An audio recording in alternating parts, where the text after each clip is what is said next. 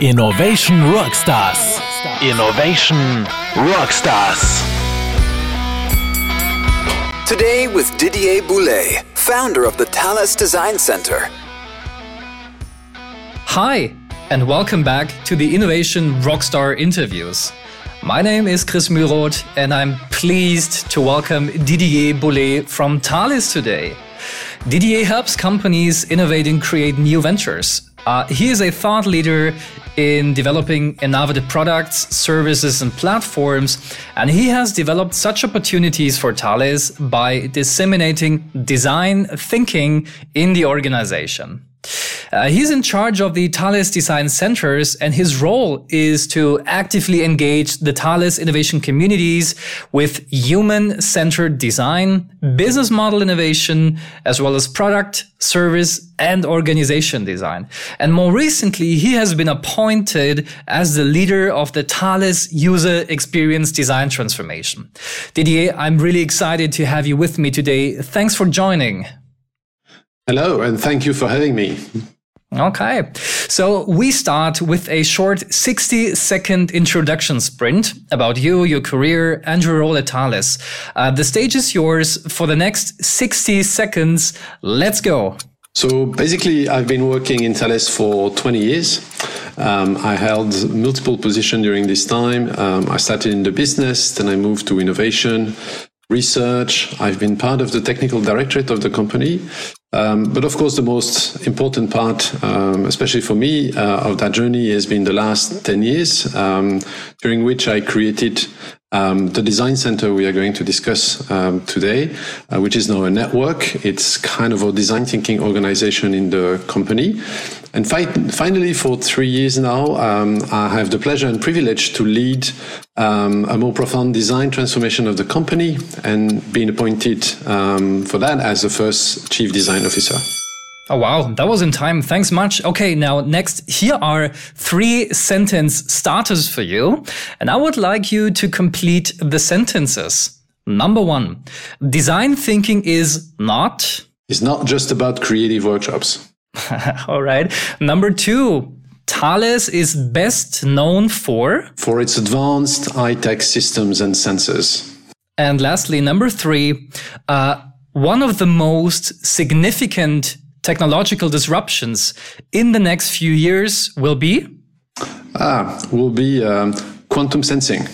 Quantum sensing. Wow, great one. Okay, good. Now that we have clarified uh, what design thinking is not, can you can you please describe what design thinking actually is? So you can look at design thinking as uh, uh, first of all, it's an innovation framework. It's an innovation frameworks that um, uh, leverages on, on the creative process uh, that has been perfected over the years by, by designers or more generally creative professionals.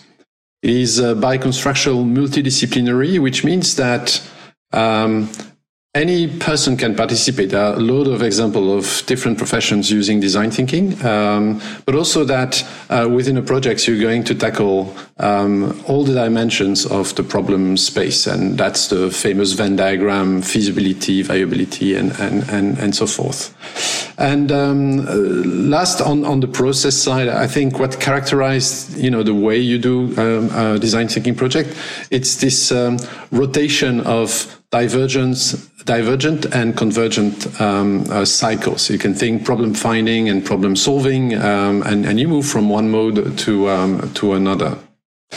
That would be, I would say, in a nutshell, my kind of definition of design thinking.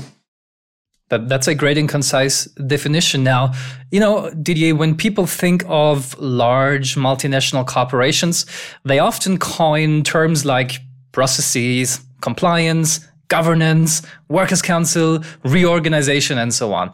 And I would imagine that terms like design thinking probably won't generate, you know, too much enthusiasm at first. So wh why don't you tell us a bit about your journey to implementing design thinking at Thales? And, and maybe let's start mm, at the very beginning and talk about the why for a moment. So, so why introducing design thinking for Thales? The, the why pushes back um, more than 10 years ago. Um, uh, Thales organized a learning expedition in the Silicon Valley and, and, and visiting Stanford. And at, at the time, it was all about design thinking in, in, in that area of the, of the world. So it was on the program. And out of that, um, they came back and we signed an, a collaboration agreement with the D School at, at Stanford. So that gave us the first experience with design thinking, with probably the best, uh, the best you can find. And then to make the design center happen, um, it was more of a collision. It, it's um, a company one and a personal one. A company, I think 10 years ago, um, you could see a lot of signals in the company that um, we needed to introduce different type of innovation approach. Um, it was all about tech and technology driven innovation, and you could see business model, you could see user centered approach uh, coming in, in in a lot of different domains. And so I think the company was ripe uh, to be introduced by a, a new uh, a, a, new approach. And a personal one. Um, uh, I was leaving the technical directorate around 2012, and um, my I pitched the HR. They asked me what I wanted to do after that, and I said my dream job now would be to create design center to take what we learned from Stanford and uh, internalize the concept in the company. And I they, basically they let me do it basically. So. So they let you do it. So you know, did did they endorse the initiative, or or did you also have you know some some you know bigger concerns um, being addressed? And if so, what what were the cons- what was you know the concern about introducing that? Yes, it was endorsed, and by you know one person took the risk. It was the general manager of Thales University at the time. Uh, his name was Alain. Is, is still Alain Oumédour, um, and he took the risk. And he said, "Okay, we try for one year, and we show it works. If it works, we continue. If it doesn't work, um, we've learned." So that that's how we we did it. And our main concern at the beginning um, of the adventure was really about proving the value. Uh, it's always like that. You need to prove it works and you need to, to prove it brings value to the business. So that was number one concern. Prove it works in the first year. Um, the second one, we, we decided that um, we would establish the business model of the design center as an agency, meaning that we would charge for the services we would deliver, innovation services we would deliver to uh, the different entities of the of the group, um, and that would also be a um, very resilient, sustainable business model uh, because you don't depend on money given to you by by the organization. You you generate, and if it works, you get projects and mandates. It doesn't work, uh, you're out of business, and then you do something else. So that was the second uh, concern, and and the third one, um, we had a pretty good idea um, with with the experience of Stanford that we wanted to do. Uh, I would say the real design thinking. So you do it, uh, you do the projects, you do the full fledged design thinking projects, not you know creative workshops. What people confuse for design thinking is creative facilitation and workshops. We didn't want that that to be the only thing we would do. But within projects, we do workshops, but design thinking is about the project. So, and, and to do that, we wanted to remain quite independent. We feared that being acquired, absorbed by other teams would jeopardize, you know, that integrity. So that were the three big concerns we, we, we had when we started. Yeah, that's interesting. And you know, we, we have different things, and you know, one year is actually not, you know, it, it, one year is long and also not long at the same time, right? Because uh, you know, to start this and to you know produce first results is actually, I could imagine, quite challenging. So, so how did that go? You know, after you started, what was kind of the next steps towards proving that this works in a one year horizon or one year time horizon? Yes, there is only good one good way to show it works is, is to show projects and outcomes. So um, the, the, first year was quite intense. We we spent the first few months um, you know you work on your content on your pitch you go and see a lot of people in in, in a company company is big so you can spend quite some time doing that. Um, i work with a design intern to build up the identity of the design center and and um, some branding and stuff like that. Um, and then for the second part of the year we started to have our first workshops and then projects and then trainings.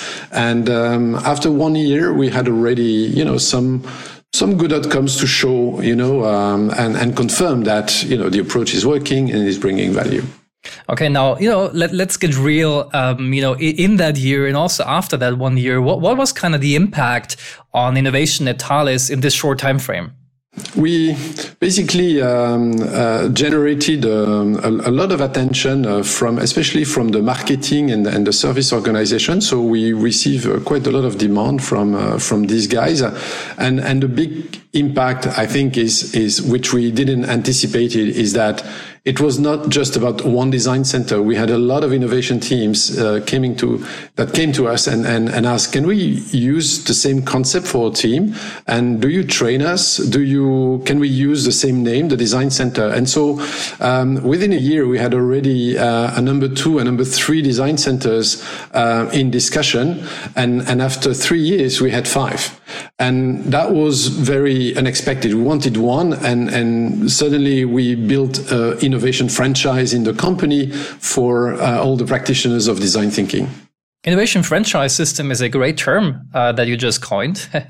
Interesting. Yeah. Okay. Um, so, uh, you know, what, what happened afterwards? I mean, okay, first you were successful, then you started to build more and more design centers. And what was kind of your role into that? Did you actually go and build, you know, these things? Did you, you know, hand some licenses to other people who are actually in charge of doing that? So how, how did you expand and scale that concept to possibly, you know, the entire world? We at, the beginning the ambition you know we were surprised. So we built like really a franchise. We we said okay this is the package. You have the branding the methods. With, with this is how to use them. We we train you a little bit and then you're basically on your own and then we stay somehow connected. The first few years first five years it was really working like that. Then when we started to hit seven eight design centers and the last few years we we added five more. So today there are 13 uh, design centers you know, this is basically too big not to try to do more uh, with with that. For the last three years, we really try to operate as a design center network, uh, sharing resources and and really have rituals and and and be connected, uh, delivering projects all together. And this is working great. And so now we speak more about design center network um, rather than franchise or you know uh, one design center in in in particular. And how, how can you, you know, possibly make sure that the different design centers that are operating now, um, maybe also independently, but obviously also working together, how can you make sure that they don't do the same stuff over and over again? Is there some sort of, you know, high level, I don't know, portfolio management or consolidation of activities um, that basically prevent you from doing the same in different design centers? So Thales is very diverse. So the the probability we do the same thing uh, is very, very, very, very small uh, because we work with different countries, uh, different units. So I think that's not a big risk. Um, if you speak about you know creating same material or stuff like that, so everything we do um, um, is completely shared um, in you know common repository. We've been the first user of Microsoft Teams in the company, and before that we use some Shadow IT to make sure that we have uh, access to the same content.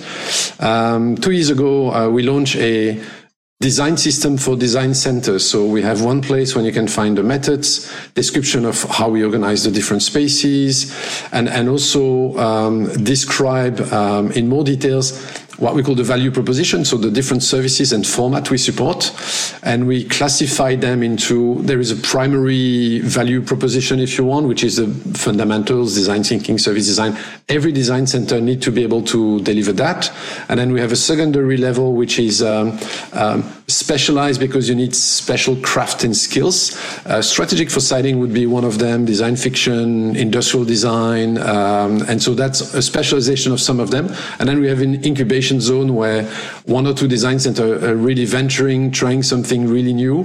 Uh, and if it's successful, then we can try then to scale it um, in, in, in a network. So in organizing stuff like that, um, on one hand, we avoid that, uh, you know, uh, 2DC do, like you say, the same thing without knowing it. So we know what we do and we encourage people to try different things, new things um, in that sense. Let, us dive deeper just for a moment to the capabilities required uh, you just mentioned. Uh, what, is what is what exactly is design fiction? Ah, design fiction. So design fiction is, uh, uh, especially if like me during your teenager year, uh, you have read, uh, you know, uh, Asimov and uh, all these great science fiction writer. Um, design fiction is a way to boost innovation, imagination, and it relies on a theory that um, says that what people thinks of science fiction like a few decades ago, it, it tends to become a reality today or in the near future. And so you go in the past um, to basically understand what's coming to happen right now. And so you dig into uh, uh, science fiction books, manga, comics, movies, um, and you try to find a, a, pattern and you try to find inspiration, insights in there. And then you use that as input for your maybe design thinking projects or you know any kind of innovation projects that you have.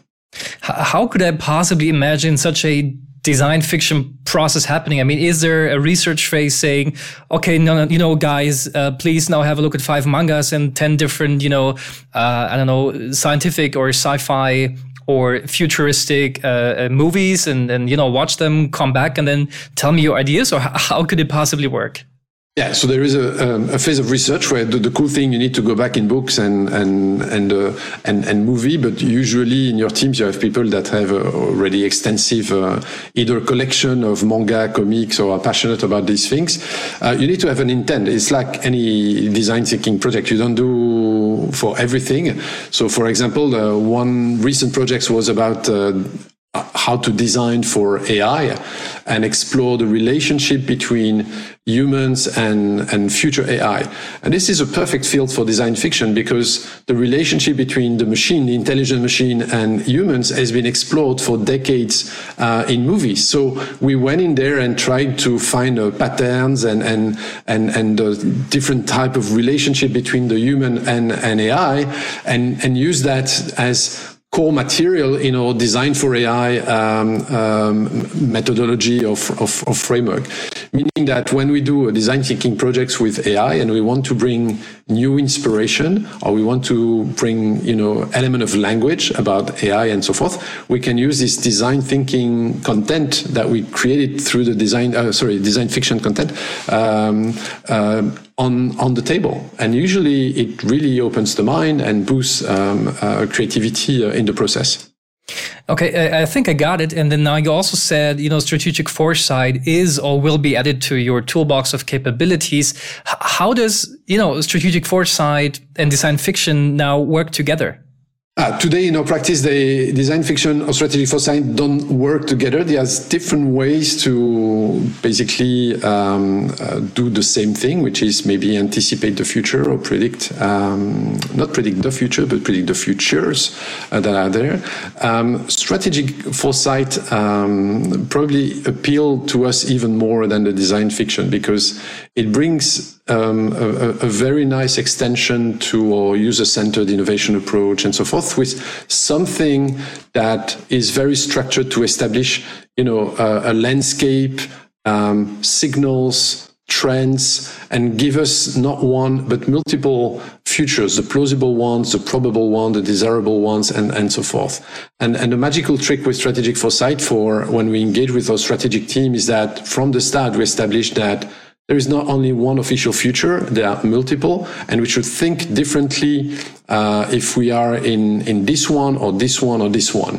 And, and, and the concept and, and the, the variation in the strategy we should have depending on what is the most likely futures to happen and so forth. And you differentiate strongly the, the, the concept and the ideation um, with, with this framework. So it, for me, it's really established a very solid um, framework, landscape, with more data, more probability. And then we can play design thinking in there and, and go back to, you know, our user-centered approach. So the two are very, very complementary. Okay, got it. Yeah, makes total sense. So you're basically stacking up tools, you know, in your framework, and by that increasing capabilities, giving more possibilities uh, and and capabilities, as mentioned, to the design centers and to the entire network. So ma- makes total sense. Uh, g- can you share some of the maybe non-confidential projects that design centers have been working on recently? I mean, you just mentioned one, which was, you know, how to um, work with AI, but is there anything that you can share in addition? Yes, sure. Um, just to say, when I say we have an obsession for design thinking projects, uh, up to today, we have completed 80 uh, design thinking projects. So these are usually projects of uh, three, six months um, to up to a year. That that's probably uh, the, the, the the track record we are the most uh, proud of. A lot of them, like you say, are um, probably more confidential given our line of work. Now, a few of them, uh, just to give a flavor of what we are working on. Um, for example, we work uh, two two years ago on uh, with the special forces um, in in France, and we co-design a new type of drone. Um, like typically, their problem today is when they leave, you know, the headquarters to go to a to a mission, they need to decide if they take the flying drone, the swimming drone, and each them is a different equipment, and they cannot carry so much. And so they say it would be great if we had something that would be uh, completely reconfigurable. So you remove the wheel, you put wings, and boom, it's flying. So they design a product like like that. Uh, the final product is is absolutely fantastic. Um, so this is the kind of stuff. But all started with you know the um, uh, field trips, uh, interviews, uh, observation on the field, following them and working with them. So that was very rich. Another type um, uh, would be, for example, a new luggage scanning system for airports um, that is uh, poised to reinvent the experience for passengers when the, you have the security scanning. Um, so that was um, also blending uh, uh, core technology, but also the passenger journey, uh, the airport ecosystem, which is complex. So um, we have a lot of um, projects like this around airport security, passenger journey. Um, and maybe a last one, uh, like we we work on uh, digital twin and industry 4.0 uh, problems, opportunities in the space industry. Um, where the, once the satellite is in space, uh, it's quite difficult to touch it, so or to reconfigure it and, and so forth. So we develop a lot of technology around that, um, and and again the relationship between the operator and and and, and how to work uh, with these um, uh, digital twins uh, is a is a very interesting uh, uh, topic, and we work on these things using the design thinking approach. So that's really some exciting project examples and also technology examples. Thanks for uh, giving the insight into that. Now let's talk a bit of the future of you know design centers and the design center network as a whole. So, in your opinion, what's next for the design centers and for the for the design center networks? So, like I said, uh, for three years now, we are, you know, um, pushing for um, a more global design uh, revolution in the company. Not only the innovation side of things with design thinking, but more transverse design. And um, in there, um, we're looking to establish what we call this design continuum, so that we make sure that what is you know acquired in terms of insight and and and um, uh, design uh, during the innovation phases is not lost when you go to the engineering uh, side of things. And so establishing this continuum plugging the different design disciplines from design thinking to UX to industrial design to service design. So we're really looking closely to that and so for design centers, for example, it's about finding their place in that design continuum, um, which will be easy. It's uh, one design centers is, is one of the area where we find um, the most designers um, uh, today in, in, in the company. So sounds like there is a lot to accomplish in the next few years, right? And let, let's have one more kind of futuristic question. So, um, not for design centers, but for the discipline of design thinking in general. What are the trends in design thinking and all the methodologies in that context? What's next? First of all, I, I, you know, one, one thing that is remarkable with design thinking is, is that from 2005, when I picked my first book to today, I mean, all the principles remain actually valid. So it means that is a very, very solid foundation. Approaching problems with a user-centered uh, mindset, um, uh, keep proving that it is very, very valid to do it like that.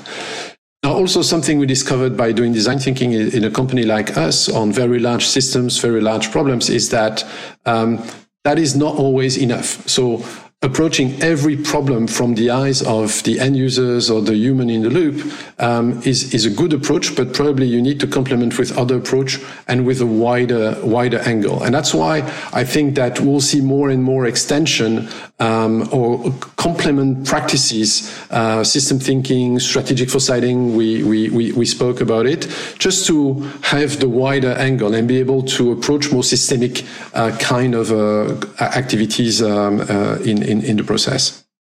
Yeah, that's great. And I think it would be definitely compelling to see how the entire field is going to advance in the next, you know, decade or so. Um, and that, that kind of leads it to already the end of this episode. But uh, Didier, um, before we finish, uh, I'd like to hear your answer to our signature question, um, which, you know, kind of gives this big context, um, kind of a closing. Now, if, if you look back on your career um, at Thales so far, what would you say was your greatest innovation rockstar moment so far? I had two actually. So one internal, one external.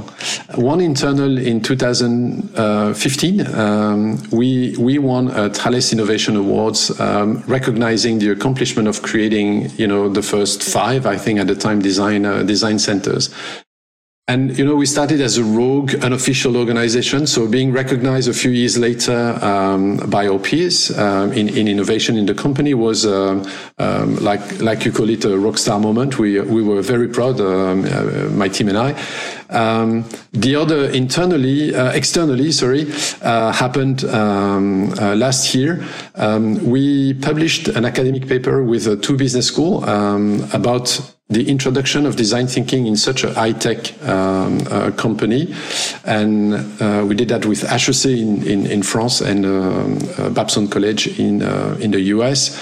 And uh, this paper won an international um, innovation award.